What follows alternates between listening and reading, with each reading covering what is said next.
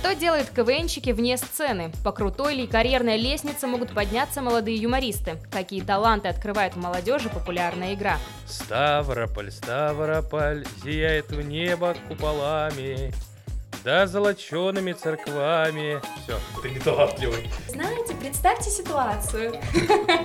Я свою откусил уже. Это был худший день моей жизни, когда я провел одну свадьбу. Ставропольский КВНщик Амир Гурбанов поделился историей своей жизни после КВН и рассказал о новых проектах. Все самое интересное в полном выпуске подкаста «Есть такая тема».